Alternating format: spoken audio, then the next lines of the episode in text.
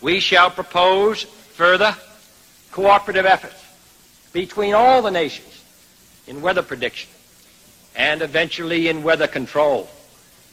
We shall propose, finally, a global systems of communication satellites linking the whole world in telegraph and telephone and radio and television.